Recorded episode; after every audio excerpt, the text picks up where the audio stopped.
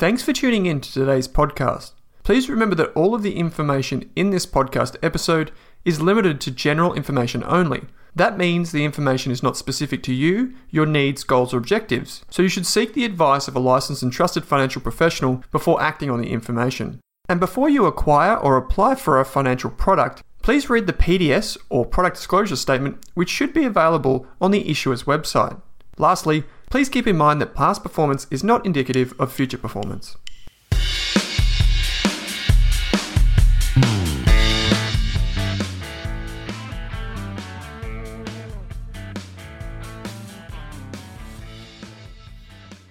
Luke Winchester, thanks for taking the time out to join me on the podcast, mate. Thanks, Alan. Yeah, cheers, mate.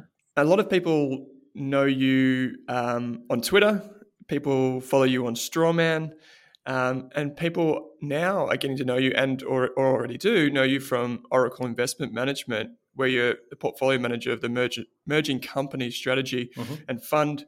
Um, so there's there's people out there and people listening to this that have experience with you and some of your work, and I'd encourage them to go check it check you out, whether that be at Oracle or even on Strawman. I'll provide both links in the show notes.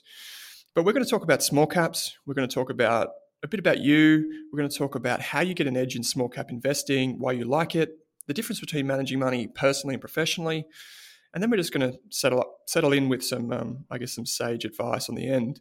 But why don't we just kick things off? As you know, mate, one of the things I like to do is just like to find out about how you got started in investing, kind of where that journey began.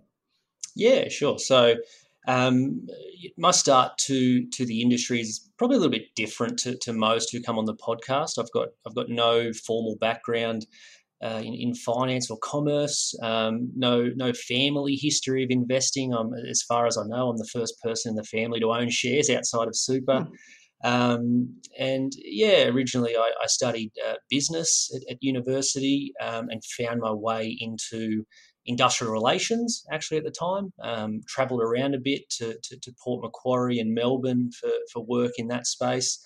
Um, and then my journey into shares actually started in a, in a, in a way I guess a, a, lot of listeners may relate to, and that was I watched my friends make money. Um, back in the day, uh, you know, around 2011, 2012, or in the mining boom, um, and a few of my mates were you know, making money and, and, and paying for holidays on the back of um, gold stocks and, and, and who knows what else. So, you know, it was that, that classic um, greed and envy that, that sort of got me started into shares. I, I didn't realize that, you know, that sort of money could be made and, and, and seeing mates pay for holidays and, and, and who knows what else on, on the back of um, tips off hot copper and things like that. So, that was my introduction to shares, um, and and and so you know, the first shares I ever bought, um, I, I, do know the names of them. It was um, Axiom Mining. Um, the ticker mm-hmm. was AVQ for that. I went back and had a look. It's been suspended for many years now. Um, and the other one was Avanco Resources, which in the end got bought out by Oz Minerals, but but it was a um, it was a it was a wild journey on that ride, and I was I was exited well before that. But um, yes, Axiom Minerals was a was a was a tip from a mate. Um, I'm pretty sure Avanco was the the most commented stock on Hot Copper at the time, which is how, how I got involved in that. Um, and so that was my that was my introduction to, to stocks. It was it was you know very similar to what you see today with with Reddit and Wall Street bets. It was just obviously the it was the mining boom at the time, so it was you know social media, it was mining stocks, it was it was pumps and dumps, and, and I was in the thick of it. Now, you know, I look back at that time and and and I can only consider myself lucky that you know, I, I, started back then with thousand dollars in a CommSec account and, and, you know the minimum five hundred dollar parcel in those two stocks. Um, so I learned my lesson very quickly, um, very early on. Like uh, you know, they I very quickly lost money in, in both of those stocks. Um, but I, you know, even through that experience of losing the money, I quickly found that I enjoyed the the idea of owning shares. Um, I, I, think even back then I understood intuitively, you know, you were owning shares of a business. Um, I was just too naive and, and, and, and, green, I guess, to to realize what sort of businesses I should be owning. Um, but I stuck to it, and and so um, you know, like I said, no no formal education or training. I was I was I was so new to it all, um, and I found myself on Hot Copper, um, and I and I found myself you know searching around, and I found a handful of users who I, I would follow their posts and follow the stocks they were following, um, and they were doing well. They were making money, and and so I I you know tried to to jump onto the back of that and and more than just follow their stocks you know understand what they were seeing read their posts um, and one of those posters went by the nickname of Stweeve, um, who I now know Stweeve um, quite well personally, um, and and he was um, influential in starting a Facebook group.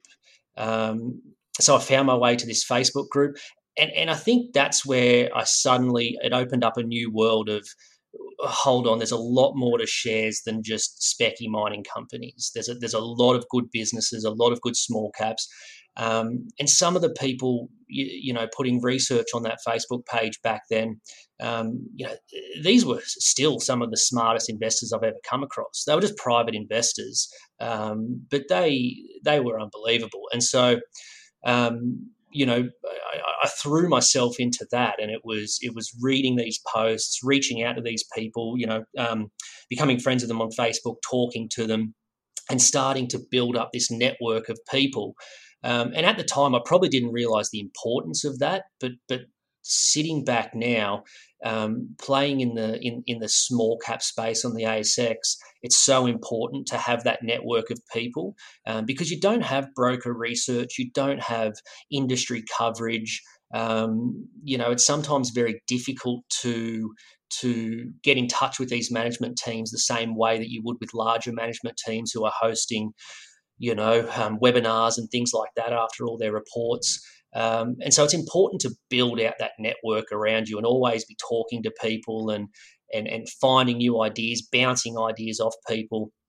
Um, so I found myself doing that almost by accident. Um, and after a while, I thought, okay, I'm getting I'm getting confident here. Um, I'll I'll try posting one myself. And so I actually remember the first post I ever did to this Facebook page. It was for a company called Senetas Corporation. They're still listed, mm. SEN is the ticker. Um, and, you know, I remember e- even back then, without knowing as much as I know now about research and, and, and, and, and the stocks, I, I sort of saw the opportunity even, even back then. Um, I, I, tried to find the post. I, I, actually couldn't find it, unfortunately. I would have loved to go back and read it again. Um, but it was, you know, a few hundred words, and it was what the business did, why I liked it. It was just that classic, that classic thesis. It's, it's, you know, essentially the same thing I'm sort of doing on Strawman today, which you, you touched on earlier. Um, but from that, a few people reached out to me and sort of said, "Look, I own Senetas. I like it too."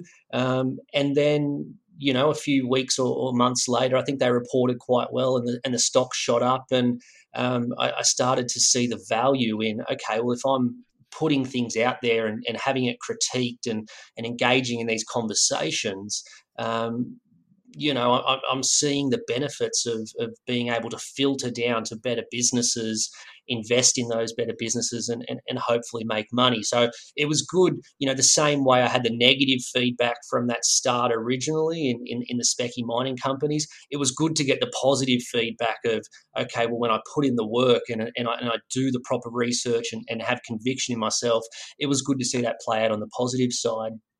Um, and yeah, from there, like I said, I just I slowly built out the network. Um, one of the, I then started to try and post research sort of wherever I could. So so I was on I was on Hot Copper for a while. Um, I've actually been banned banned on Hot Copper, so I haven't been there for, for a few years now. Um, that's no great no great loss to me. Um, but I remember I was posting on a website called called Share Idea, which it only ran for a, a couple of years. It, was run by a hmm. bloke called Alex. Um, I can't remember his last name. Sorry, um, Alex Hughes. Alex Hughes. That's right, Alex Hughes. So Alex, Alex started that website and ran it for a few years. Um, and I posted a, a um, an idea on there for, for rectifier technologies rft mm-hmm. and very similar like you, you, know through through good fortune good luck or, or, or, good work i'm not sure the you know how, how you would weight those three things um, it did well and so again it sort of you know was a uh, sort of again just getting my, my name out there and um, you know having people sort of recognize not just me but the work i was i was doing and, and putting it out there um, and yeah, so that just snowballed into a few other things, and it's probably culminated now with with I, I, find myself mostly on, on Twitter and Strawman, but it's that same it's that same idea. The concept hasn't changed. It's it's you know I, I do my work and and and and I don't put it out in, in the public domain for you know, I'm not I'm not trying to pump and dump my stocks. Um, I put it out in the public domain to be critiqued. Um, you know, I still I, I, still talk to people, um, and if if I find out you know they've spoken to a management team of a business I own or they've looked at it. I want their honest opinion. You know, what did you think? What do you think I've missed? What did you like about it? What didn't you like? Um, because you know, no matter how much work you put in, someone can always bring a, a new perspective, or maybe they've just asked the, the, the, a question in a different way to management to get a um, a new answer or, or, something like that. So it's always just about um, you know really trying to get as much information as I can about the businesses I own or I want to own, um, and that's positive or negative. So, yeah, that that's where the, the path has sort of led me to now um, on the on the personal side of things. Um, but yeah, I was then able to sort of um, move that into into a professional career as well. Hmm. So, did that come about as a result of you know people seeing you post online, or how did that come to be, or did you just apply like a standard you know application? Yeah. No, it was just it was just a standard application. I actually missed it. I was um, I was I was working in industrial relations, um, mm. but by then I'd been personally investing for uh, probably three or four years, um, and do and, and doing quite well. Um, and one of my mates just sent me a, a Seek ad on on a Friday afternoon, and he said, "Oh, look, it's actually closed. I actually missed the the cutoff date." um, he said, "Did you see this?" I, I, said, "No," and it was a um, you know entry level position here at here at Oracle. Uh, at the time, we were named Farnham. We, we had a name change, but um, mm. uh, yeah, it was an entry level position.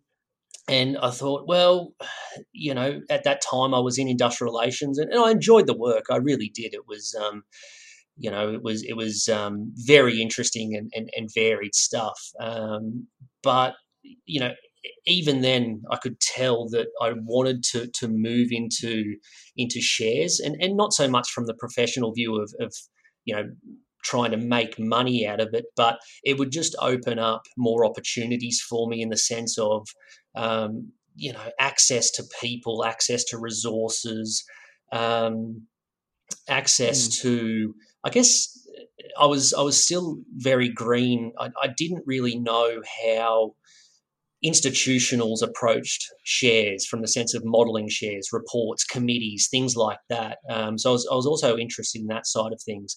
Um, anyway, so I just applied for the job, and, and and yeah, I submitted. I think I submitted my um, the share idea article I wrote on on Rectifier Technologies, um, and and I may have I may have submitted another one.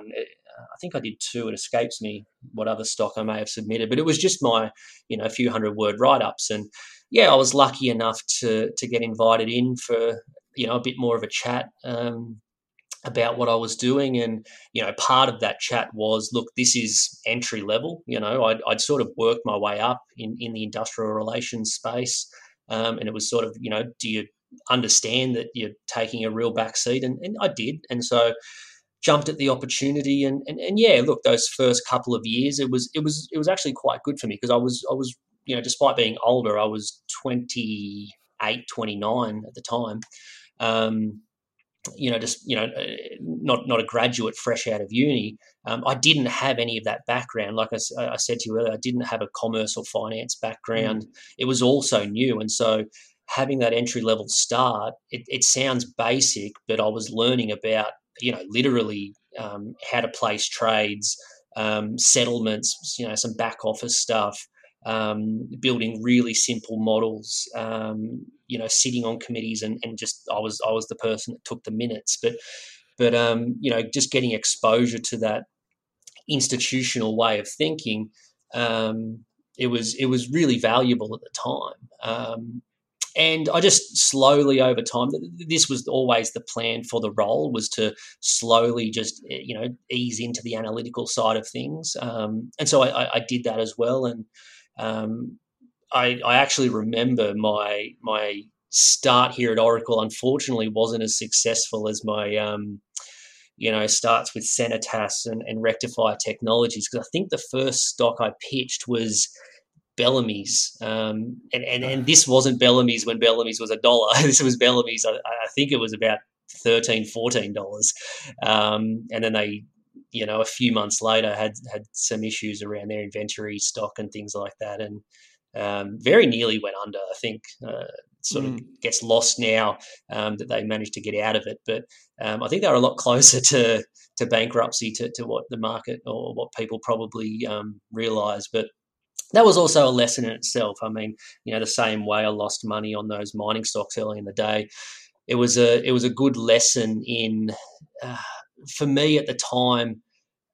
I, probably got a little bit lost in trying to stick to a, a, an investment philosophy that I was new to. So um, at Oracle, like at most places, you know, we have our checklist of what we look for for stocks, and so I was trying to to, to put the the you know round peg in the square hole of I was mm. only looking for businesses that ticked every box on that list because I, I didn't want to come to the committee with you know well you know it doesn't meet our debt filters or it doesn't meet our return on equity or our growth filters or, or whatever it may be. You know I wanted that investment that ticked every box and, and did all that. And so on its face value Bellamy's did that.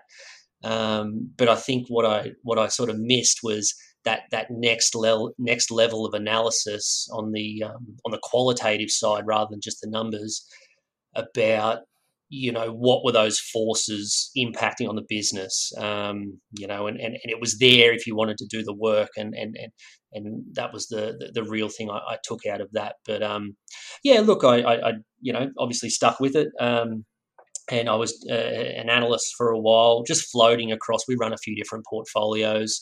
I was just floating analyst across a, a few different things. Um, but about a year ago, um, yeah, as you sort of introduced me at the start, I was appointed to, to portfolio manager of our emerging companies, which is our small mid cap portfolio. Um, and I've been running that um, for just under a year. I think it was it was pretty much COVID was my uh, you know um, feet to the fire when I when I first took over. I was very familiar with the portfolio, but um, officially taking over was was in that peak of COVID. Mm. It's a fascinating story. I'm, I'm reminded of something um, just from your your learnings uh, through social media and the like. Uh, one of our analysts said to me recently that he learnt more following people on Twitter than he did in his master's degree uh, it seems to be um, a recurring theme. If you find good people to follow, you can kind of just soak up uh, the wisdom from them. So one of the one of the things that uh, we talked about just off air briefly before we hit record was this difference between um, the Luke, the private investor, and Luke as a professional investor. This is something we don't often talk about too much on the show. I you said you know nine to five it's Oracle, and then you do a little bit you know when you can for your own stuff online. Do you, what's what's a typical day look like for you now? And I guess what's the contrast between like the way you invest personally and professionally? Yeah, um, there's there's not too much of a contrast in in what we're looking for. I mean, um, you know, from an from a philosophy point of view, you know, uh, my my personal philosophies align 100% with Oracle. It, it's just the space, you know, um, that, that mm. we tend to play in. But to, to, sort of rewind and, and, and answer your question, um, I, have got a, a, one-year-old and a three-year-old, so my, my, day typically typically starts whenever they want it to start, um, and and so you know in between making breakfasts and getting everyone sorted, I'm, I'm trying to sort of just check my phone and you know, get a feel for how the US markets were last night. Nothing too specific, just you know, um, any any major news um, because it, you know it's it's going to impact me in some way um, mm. how the US performed. Um, but yeah, look, once I'm at work, um, I, I, am on Twitter, and, and and to go back to that point you made, I mean, if if there's someone out there who doesn't have a well curated Twitter timeline, you are, you know, you're, you're behind the eight ball. It's to me, it, it's turned into my most important source of maybe not financial information, but certainly financial analysis. Um, and hmm. you, you have to curate it yourself. You have to find the people. Um, I, I, think I've got about 180 people that I follow, which I, I, find is a good number to sort of keep up with. Um, but the people you can find and and sometimes they're professionals they're fund managers other times they're just private investors but as i alluded to before there's, there's private investors out there who i would put them up there with any of the fund managers i've come across they, they are geniuses um, they just don't want to manage public money because Mm. One, they don't have to, and, and, and two, they don't want to. um, yep. But but they are they are geniuses, and, and you know they often just put their thoughts out there to the public. Um, but more than that, you know, reach out to people. Uh, I know for me personally, um, if somebody sends me a, a Twitter message or, or a DM, I, I, reply. Like, you know, I, I, want to engage with people because, uh, particularly in the investment space, in the small caps, you need to you, you, you, need to engage with people because it's your best resource. Um, you can't mm. you know if your universe is is two or three hundred stocks you, you can't be across them all at one time but you can develop a network of people who you trust.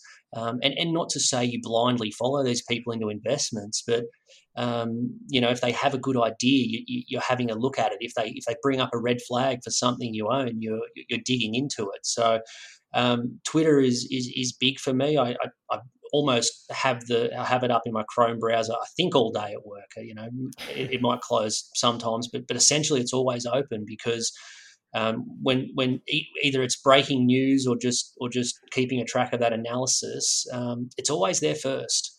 Um, so, so, Twitter is big. Um, and then the other thing I do is is um, I, I, literally read most announcements that get released on the ASX.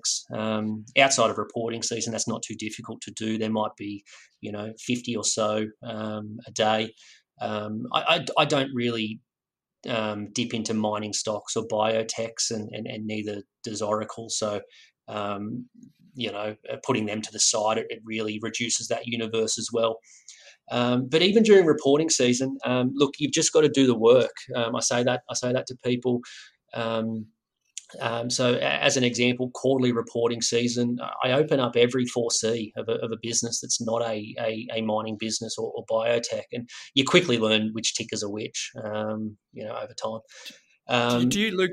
Do you, how do you keep track of things? So, you know, once you read them, do you have you know a database or some type of um, note taking system where you kind of collect your thoughts? Yeah, yep, yep. So I keep a I, I keep a, a, watch list in. Um, we use IRESS here at Oracle, so I've got my IRESS um, watch list set up, but I've got a spreadsheet as well with um, you know little notes that I keep. Um, so the watch list has oh, I haven't probably counted for a while, maybe ninety to hundred stocks on it. Um, right, and that's just things that and, and, literally, so so you know that process will be. Um, like I said, I'll, I'll, I'll open up literally every single quarterly report that's that's not a mining or, or biotech, um, and you know I'll just have some some key things I look for. So um, cash flow positive is, is a big one, uh, if not close to it. Um, growing receipts, um, that's probably the start there.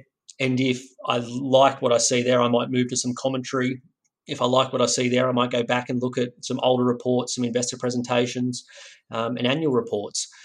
And you know, again, if if it continues to look really interesting, I'll, I'll throw it on my watch list. Um, mm. And then at some point, I'll try and delve a bit deeper into it when I find time, or or, or just you know as um, maybe as, as, as new announcements come out, or the or the next round of reporting season is now on my radar. But but yeah, no, I, I think it's important to build up your knowledge of of the universe you want to play in. Um, and look, just because I don't invest in mining stocks, I, am not saying you can't make money there. I, I, know a lot of people that do. Um, you just got to know your, your, your circle of competence. You know, that's the, the classic. You know, the classic mm. sort of um, um saying. Um, but once you do, you know, um, you can you can filter down the universe that you want to play in. Um, and so and so I do that. Um, and and like I said, uh, I've been doing this now for seven seven eight years. Over time, like you, you very quickly learn the tickers and the names of all the stocks that sort of you have an interest in, and it doesn't take long. I mean, it sounds like a long task, but you know, um, it's it's you can sort of keep up with the day um, each day as they report during quarterly reporting season or half half year reporting season, full year reporting season. Um, and mm. yeah, look, I, I think it's a, a, very important thing to do to build out that that watch list and that knowledge, and it, and it comes over time. It, it, it probably is a bit daunting if you're if you're starting fresh, um, but it does it certainly does build over time, and, and I think people would be surprised at how quickly that knowledge builds, particularly if you're supplementing it with other people, whether that be Twitter, Strawman, or or something like that. Um, mm. Yeah, but but look, I, I mean, f- from there. Um, you know the process is um, v- very typical of, of, I guess any any other guests you've probably had on here. Um, you know, you're going back, reading reports, getting a, a handle around the business. Um, I, I, do like to speak to management. Um, you know, some people uh, don't avoid that, but it's not a, a necessary thing for them. I, I, do try to speak to management.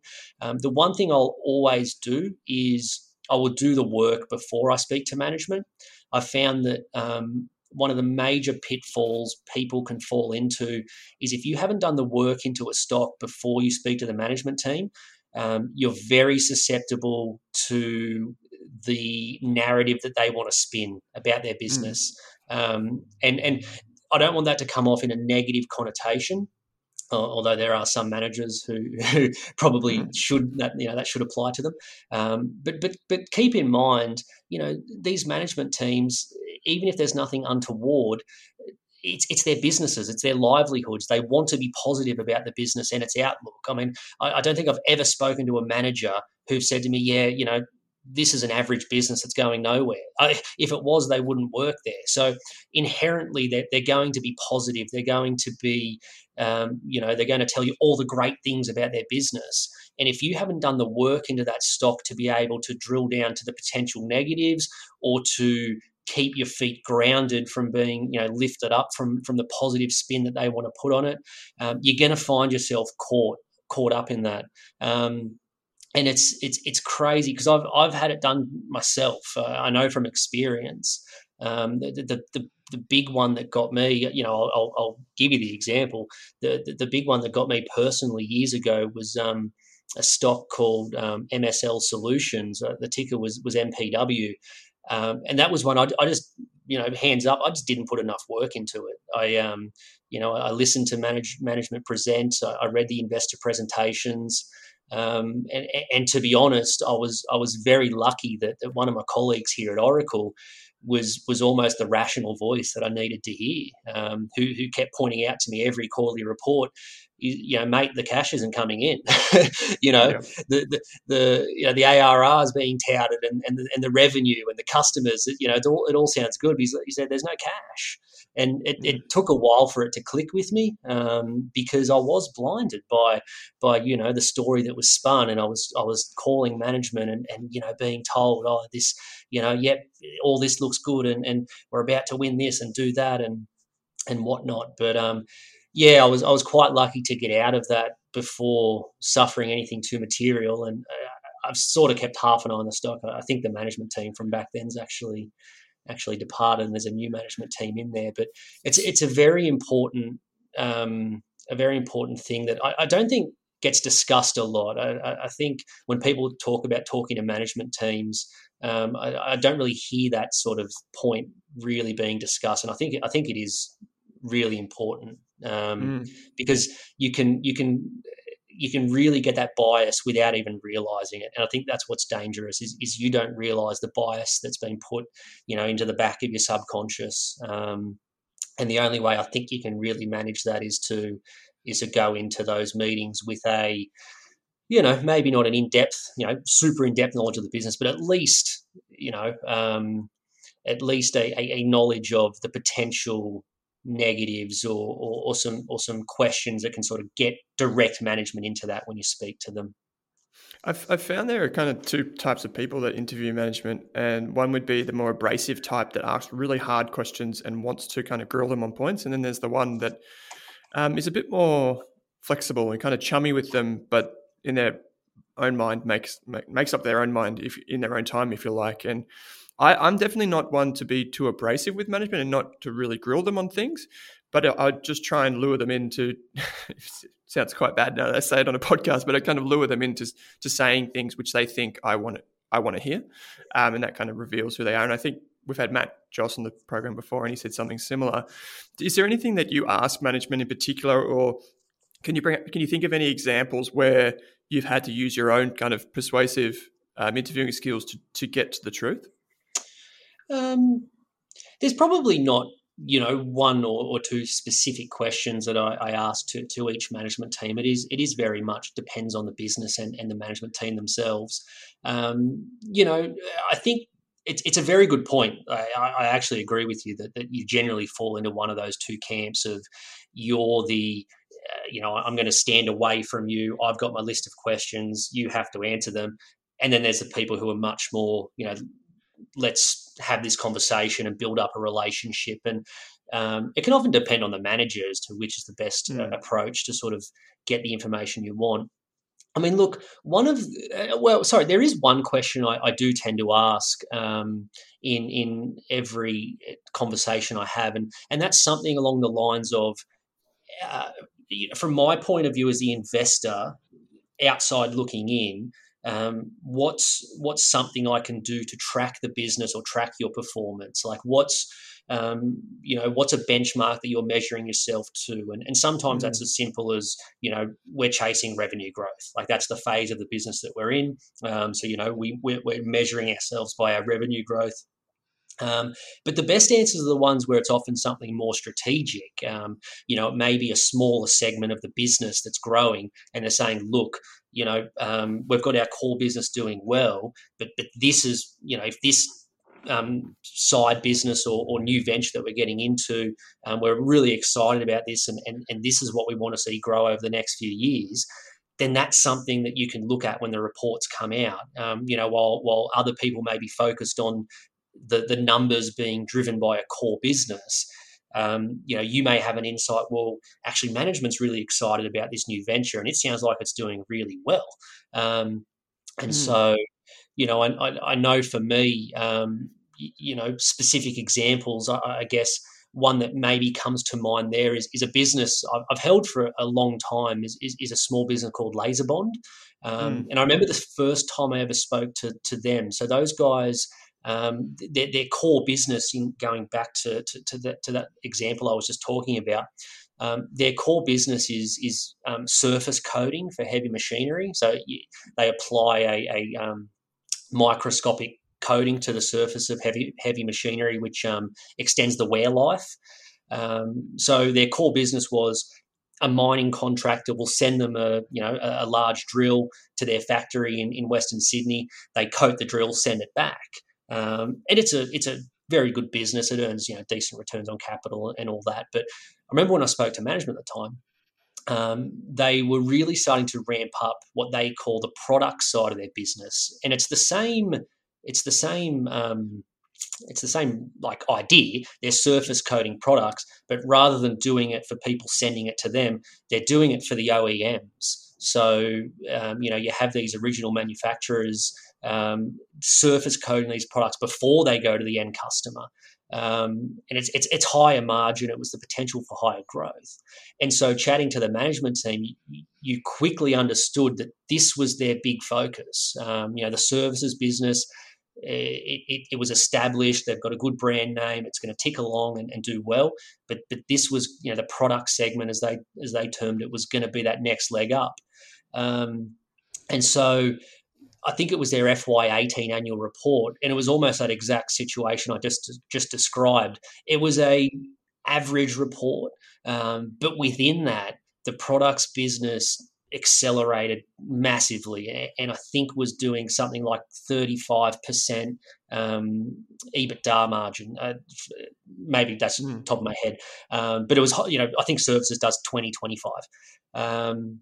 And so it was that it was that sign. Well, you know, the market's looking at this average result, which was it was sort of dragged down by the, a weak half in the services division without noticing that this smaller segment it was really accelerating and, and, and this was the segment that management was most excited by um, so i remember originally buying shares around that sort of situation um, and then interestingly enough i mean this probably feeds into another thing um, you know we were discussing off air before about one of the things i always like to do is try and find um, a metric or something that I can track outside of reports and, and, and you know presentations and things like that to mm. try and get a feel for how the business is performing and and and with LaserBond one of the things you could track was they were exporting a lot of these products to the US because one of the products was a um, it was a, a roller for, for steel mills um, and so there's websites you can go on um, that track exports. And so literally once a week, I would I actually just set up a, a calendar reminder. I think it's like on a Thursday morning or whatever. Um, jump onto these websites and see whether LaserBond had shipped a new order. Um, and it was interesting because you know you track it over time and, and it gives you some some decent details like even the free the free versions. You can see who the customer was the um, the weight of the order that was shipped um, and you know um, times and things like that. So I kept a little Excel spreadsheet and, and you could see these orders ramping up. Um, and then you know this was a, a couple of years ago. Um, and then you know six months later, they report a, a bumper number. um, and, and, you know, anyone following that sort of that sort of research or, or metric, you can see it coming. Um, you know, I think the, the stock re-rated pretty heavily on, on the back of it.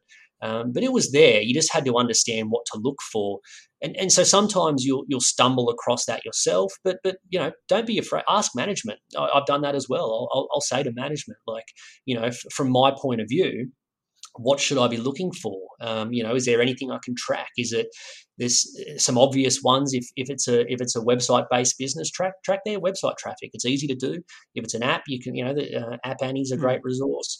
Um, for any businesses that deal with government tenders, the Australian government tenders.gov.au, they they you know by law have to put up every single tender, so you can see when you know um, Tech One or whoever is, is is winning a, is winning a tender. Um, so th- there's all little things you can you can track, and it doesn't take long. Um, that's the thing.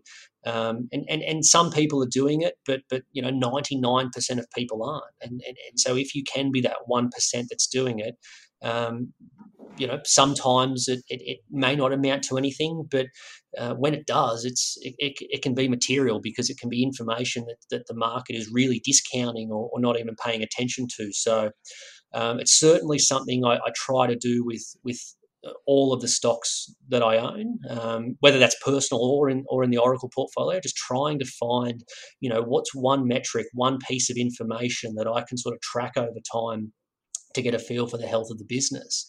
Um, you know, so, so some other examples. I'll, I'll, I'll, go. I'll go to. I'll come across the Oracle portfolio. Um, you know, we've owned Jumbo Interactive for many years, and I think the market has well and truly cottoned on to this now. But go back a couple of years, I, I, I think it was quite misunderstood how much that business was driven by jackpots. Um, and so, you know, we were tracking the the, the Powerball jackpots, um, you know, years ago, and, and and you could see like if if they got a string of big jackpots, it was going to be a, a, good result when that was released.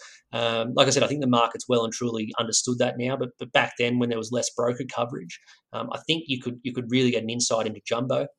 Um, it, it, can even be a great red flag indicator. We we owned Experience Co in in the Oracle mm. portfolios, um, and that was a business. Um, you know, they do a bit of skydiving as their core business, but but um, they'd actually expanded pretty heavily into um, into tourism almost entirely up in Cairns, um, you know, far north Queensland um, area.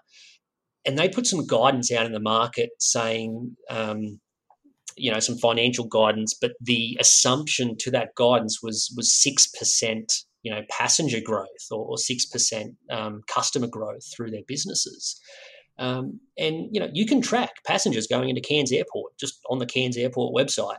Um, and you know, this is obviously well, well before COVID or anything like that. It was just when um, um, I don't know the timing for it exactly. Oh, maybe Cairns mm-hmm. Airport was going through a renovation or something like that. But uh, you could see the passengers were down 10, 12%. Mm.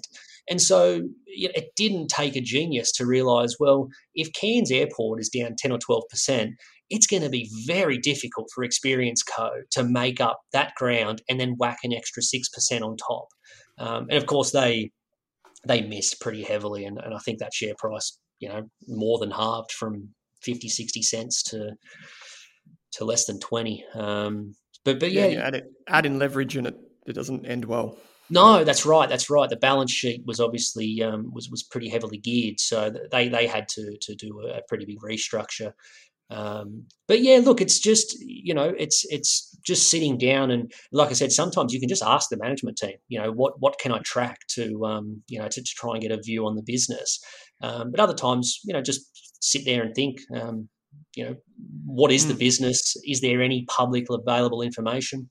Um, the other ones as well, um, Seek. You know, I, I, I um, have some Seek searches saved for all of the businesses. Um, not so much the Oracle businesses because they're they're quite a deal larger. So you know um, yeah. those those businesses have Seek ads on the run constantly. But for the smaller personal businesses I own, like you know, if they put on a new business development manager, that's can often be a material decision to them. So um, it's it's interesting to track. You know, um, if they do put on a new sales manager, where is it? Is it WA? Is it a region they're not in? Okay, that's interesting to me. Um, you know, um, if it's uh, a, a new you, new product sorry, manager or something. Can I interrupt? Yeah, sorry. Did were you were you the analyst that asked that on the LaserBond call about six to twelve months ago? Yeah, yeah, yeah, that was me.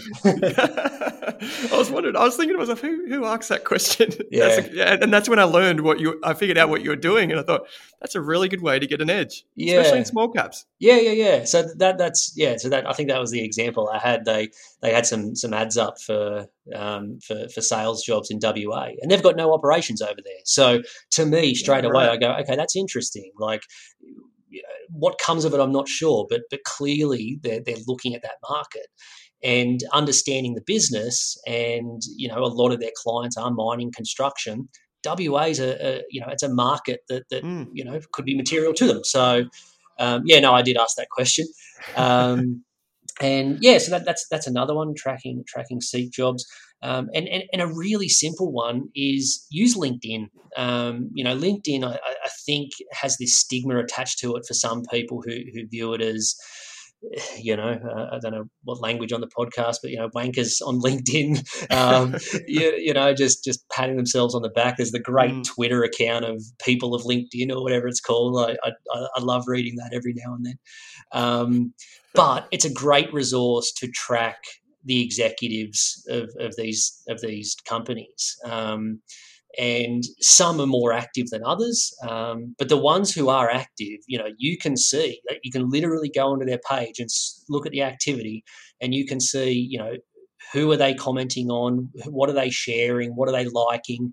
Um, and again, it, it, it's all it's all incremental knowledge where one thing, of course, it's not material and you'd never make an investment decision around it, but it's when you piece it all together. Um, and, it, and, it, may be one of these managers, um, you know, commenting on the post of a customer or something like that. You know, you never know what it might be. Um, mm. But it's free. It's easy to do. It, it takes, you know, like I said, I, I set up alerts um, on my calendar. It takes me 20 minutes, half hour a week just to um, click through to all of the the, the directors or, or, MD CEOs of, of the companies um, and just have a look. Well, what have they done on LinkedIn the past week? Um, mm. and, and sometimes as well, if you want to go a bit deeper, um, if you if you look into the, the company itself on LinkedIn, it, it, generally has all the employees who have obviously set their set their jobs to that company. Um, you know, following maybe a sales manager or a, or an operations officer. There's also value in that too because mm. they're often your frontline guys um, who mm. who are doing that sort of stuff.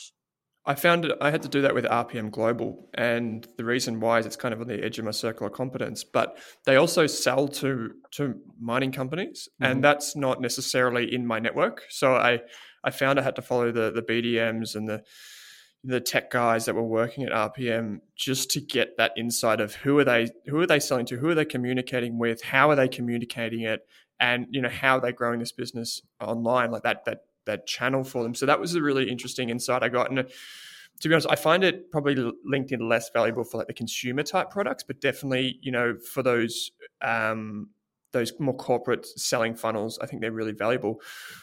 One one thing um, that I kind of thought about as you're saying that is, you know, you probably get from. I was trying to think about quantitatively speaking. I was trying to think about how much value do I get um, from the the publicly available stuff that goes into your brokerage account versus these scuttlebutts and these anecdotes and tidbits that you get from around the place. And it's probably that old old 80-20 rule. You probably get, you know, 80% of the meat from those periodic reports and what have you. And then the, if you really do the work, that last 20%, although you say it's, it is easy in some respect, you do have to be creative and you do just have to take the time mm-hmm. to set it up. And I'd say that that's where you get that edge. And when I was thinking about, you know, these, these rapidly growing small companies, I feel like headcount is one of the most powerful signals because it actually um, it reminds me of my own business where taking on a person is probably the biggest risk we have in the business. It's the biggest responsibility I have as a manager in a business. And if I was taking on people quickly, that would probably be a sign to the outside that, hey, you know what, things might be going okay inside. Yeah, 100%. Um, and like I, I, agree as well with with that 80-20 um, you know analogy or, or, or rule I, I, think that's spot on i think you do get the bulk of your information from the from the publicly available releases. Um, although that being said, you you would be surprised at how many people don't actually read them. Like, um, yeah, yeah, like um, especially come reporting season, it's it's really easy to open up the investor presentation when the annual report with with you know 100 pages are sitting there beside it. It's yeah. it's the the human um, intuition is just to go straight to the flashy, glossy, glossy prezzo, um, you know, that has all the numbers that management wants you to see. Um, and to and to skip over the annual report. And look, there's some management teams who I give them credit. I think they don't shy away from the negatives of their business, and you can read the presentation and get just as good of a picture of the business as reading the report. Um, but there's others, and, and you don't know until you do the work. There's others where you need to read the report. You need to really dig into you know the numbers and the assumptions and and eh, to be honest that that's probably um, you know rewinding all the way back to the start of our conversation you know I, I didn't have that background in finance and commerce um, mm. and so that's been a skill that I've really just had to learn over time of, of how to read a report and in particular how to read financial accounts um, but you know, same as as as what you were alluding to before, before with scuttlebutt. A lot of the times, just ask people. Like it, it goes back to that that classic, you know, when you're in school and they say there's no stupid questions. There's no stupid questions in this game. Like, you know, you you don't make extra money because you you didn't have to, you know, ask someone a question. um, sure. You know, whatever whatever your investment return is, your investment return is. Um, so, you know, I, I, I vividly remember starting out. Um, I was I was DMing people, uh, you know, to ask questions a, about reports. Um, I'll, I'll, give you an example. Like I remember the first time I came across um, like like negative working capital businesses. It was a it was a mm. little business called um, Cryosite, um, it's still listed. It's uh, CTE, I think that the ticker is. Mm. I never actually owned it, but I was just looking at it. Um, and and so this was a business that um, they um, cryo stored um, stem cells. So you know when when you had a baby, you could elect to pay Cryosite to um, collect stem cells. they would cryo store them for for 21 years. and I think the the main use case was um, you know, if you did have any sort of, um, you know, genetic issues or, or problems, um, it was much easier to use the the baby's own stem cells than, than external. Mm. I, I, might be butchering the science behind that, so so forgive me if there's any anyone out there with much better knowledge of that than me. Um, but to go back to an accounting point of view, they got all the cash up front. So I would pay you know, eighteen, twenty thousand dollars um, to these guys up front, and they would then store it over the next twenty years. And so it was the first time I came across a business model like that of, you know, their cash receipts well outstripping the revenue and the profit they recorded. Um, and it was it was confusing to me because I didn't really understand how that all worked until I read a post on on Hot Copper um, from someone talking about that. Um, and I, I, I, was sitting there for a while trying to get my head around you know the concept and what they were saying and in the end i, said, I will just message this guy um, so his name was Mars, Mars C. I actually don't know who. Is he on Twitter? He's on Twitter. I actually yeah. don't. I've never reached out to Mars. I don't know him personally, but but shout out to Mars. Um, mm-hmm. he so you know he he just sort of uh, explained to me. You know, maybe it wasn't a DM, maybe it was just a reply on Hot Copper. But I was sort of just asking, you know, can you just go through that a bit more with me? And I remember early on, that's that's just what I was doing. I was, you know, um, getting like this hands-on um, learning in, in how to read accounts and, and, and not so much from the books or the, or the textbooks. It was, it was, you know, real company accounts and how it impacts them in the real world and how they manage, you know, their business. Um, given you've got this now massive backlog of, of liabilities to manage from the cash that comes in up front.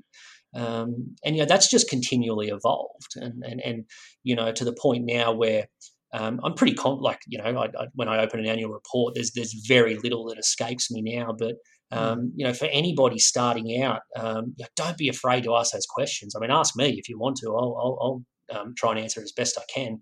Um, but, you know, I, have got now. Watch out! Now you have quite a few people.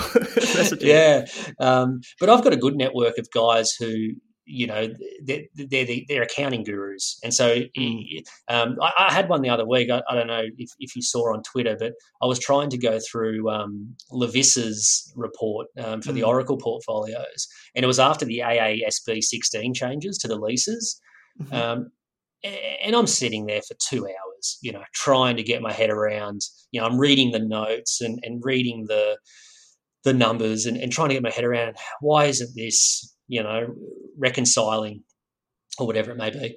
And in the end, I was like, I'm just going to tweet this out. So I, I shot out a tweet. I was like, um, you know, can anyone help me? I'm trying to, uh, first time I've looked at a retailer post AASB 16. Um, I'm, I'm, really trying to reconcile the, the, the lease accounting. Um, and, you know, within 10 minutes, three or four blokes had come back to me. Um, and I had my answer half hour later, and, and, and now it all makes sense. Um, so yeah, never be afraid to look stupid. Um, like I said, you don't get extra points in this game for for, for looking smart. Uh, I've learned that the hard way too. So you know, ask people, um, use use that information out there. Um, it's it's you know one of the biggest pieces of advice I, I hope people take from take from this conversation. I think, and uh, it's wonderful. I think there's going to be a few major takeaways for me, Luke. One is just making sure you have that data point. We use that for not only companies in our portfolio, but companies that didn't make the cut to make sure that we made the right decision. We track them, you know, after that decision is made. Another thing, you know, would be that just open your mind and use these tools that are freely available to you. You mentioned Twitter. Um, some of the best investors I know are on Twitter, and they do more there than they do anywhere else. Um, one question just before we come to the end, I just want to ask you when you talk when we talk about small caps and small companies, um, do you tend to be quite concentrated with your own portfolios? I know Oracle's twenty to thirty. Do you do something similar? Um, no, I'm, I'm quite concentrated. Um, so you know, there's no fixed number, but it's usually between sort of five to maybe eight. Um, but mm. even even within that, like the weightings, you know, the top two or three could be seventy or eighty percent of the portfolio. Um, and I think I, I, I, didn't start that way originally. Um, I think it's just evolved over time to where, you know, I just I build up the conviction in these stocks um, through all the all the stuff we've we've spoken about already. Um, and I'll often sit there and I'll, I'll think to myself, like, you know, I've, I've built up this conviction. I'm, I'm you know, there's always risks. You know, never, never discount the risks, obviously. But, but you know, I think this is going to do really well. Um, you know, why am I sitting here with five percent of my money in it? And and and, and that's the sort of um, reasoning I have. the, the caveat to that, and I've always been aware of this, and it's um, sort of how I not rationalize it to myself, but but but I'm only young. I I, I I'm 33, mm. um, and so I know that I've got my working life ahead of me. That if I do make a big mistake, um, one I want to learn from it, but two, it's it's not going to kill me, um, you know. And so I think that has to be, you know, you sort of have to acknowledge that as well. Like like where are you in your personal life to to sort of run a concentrated portfolio? Because you know what often gets overlooked is is all of the great investors at one point or another went high conviction into either a great idea or mm. um, however they came across it, whether it be Buffett with Geico, um, you know, there, there's a handful of others, um, but but they stumble across a great idea and to, to, to really make that sort of life changing money, I guess. Um, you've got to have the conviction to back yourself. So now I, I do run more concentrated personally. Um, Oracle, and again, Oracle, it, it comes back to, to, to managing um, to managing the, the, the, the, circumstances. Most of our clients are retired. Um, you know, they use our mm. emerging companies portfolio as um, a bit of extra growth from your, your, typical Aussie large cap. But at the same time, you know, these aren't clients that want to open up their account at the end of a month and see, you know, negative 20. Um, so mm. you know that's always the, the, the factor there. But but I know for me personally, I can I can stomach that risk, um, and I have stomached that risk. I mean, you know, March March for me personally was a fifty percent drawdown. Um, you know, so oh, wow. yeah, and and and you've just and and and to be honest, like I'll I'll I'll you know without patting myself on the back too much, I was actually pretty impressed how I handled that psychologically. I was, you know, and I, and I think where that came from was I understood the businesses that I owned. Um, I actually consolidated my portfolio at that time. So I sold a couple of edge positions where I didn't have huge conviction. I was sort of just more, it looked interesting to me. And I really, I think I pulled back to just three stocks that I knew well. Um, and and hmm. you know, obviously the, the market's recovered and, and I've recovered much quicker. But but but yeah, I, I was actually quite impressed with psychologically how I handled that. Um, and, hmm. and and I think that can only come from understanding the businesses you're investing in. Um, you know, taking a step away from the market as a financial, um, you know, abstract and, and looking purely at well, you know, what is a LaserBond going to report next year, you know, in all these different COVID circumstances. Um, mm. That was sort of how I approached that at the time. Mm. And it's a common trait that I find amongst really good investors, to be honest, that they actually concentrate more in a, in a downturn. Um, so you're not the first person that said that to me. And um, I think you, yeah, obviously you only get that conviction through doing the hard work, as you say. Okay, Luke, we've we're we're pushing on an hour, and I'm hoping we can do this again, um, maybe in person next time. But one final question I like to ask all guests, as you know, is if you go back in time and tell yourself one thing about money, finance, or investing, what would it be? Um, so I've been thinking about this. Like I said, I listened to your podcast, and I know the the final question. I think what I would go back is I'd say is trust yourself earlier. And, and and what I mean by that is I spent a lot of time early on, like years, two, three, mm. four years, um, always thinking that everyone else was significantly smarter than me. Um, the market itself was smarter than me. And, you know, if I saw an opportunity that, that looked obvious to me, um, that I, I, must something must be wrong. You know, for me, mm. for me to find an obvious opportunity that, that I'm missing something, and and not to say I left opportunities on the table. I, I, I did, you know, I, I, I, did obviously buy stocks and, and, and do well early on. But I remember, you know, quite vividly a lot of times being sort of that that paralysis of, um, you know, why does this opportunity exist? I'm, I'm missing something. What am I missing? I've got to find it. And in the end, just not understanding that in small caps, sometimes you're just the only person looking at it, or you're mm. the person looking at it from a fresh set of eyes. Um, and I still love those opportunities even today. Like I, I, think I said to you in an email when we set this up. I mean, for me, still one of the greatest feelings I have is when I come across a report or uh, or or, or an um, you know a, a update or something like that and it looks interesting. And when I go on to Strawman, Hot Copper, or, or I search for the, the, the, ticker on Twitter, I don't see anyone talking about it. To me, it's still the, the, the best feeling I come across in this in this game. Um, hmm. and so I've slowly learnt that over time is that um, you know your initial reaction is that I'm wrong, I must be missing something. When the most um, common answer is no, you're just the only person looking at it, or you're the only person looking at it with a, a fresh set of eyes that, that's sort of understanding the, the new opportunity that may be in front of you. So um, that, that's the advice I would give to myself. And, and, and to be honest, I, that's probably advice that, that a lot of new people to the industry probably need to hear as well. Um, I'm sure mm. I'm not the only person who's sort of felt that way when you're when you're just starting out. So um, you know, trust yeah. if, if you're doing the work, trust it. You know, um, you'll often find it'll it'll work out.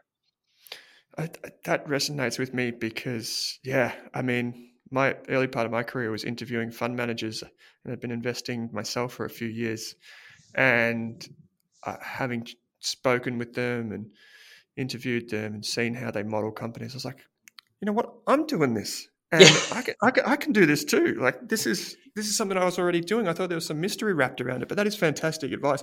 Trust yourself earlier. Luke Winchester, mate, it's been overdue this conversation, but thanks for taking the time out to just to share your wisdom with us. Yeah, no worries. I really appreciate it, and, and yeah, hopefully can do it again in a post-COVID world, and I can either get down to Melbourne or or you know feel free to come up here to Newcastle. I'm, I'm, I'm by myself up here. There's, there's you know if there's anyone listening from Newcastle, reach out. That's uh, great, mate. I'm sure you have plenty of people people reaching out after this. So yeah, and I'll, I will. I'll make the trip up. It's a good excuse to get up the coast. So again, mate, thanks for your time today. Awesome. Thanks, Alan.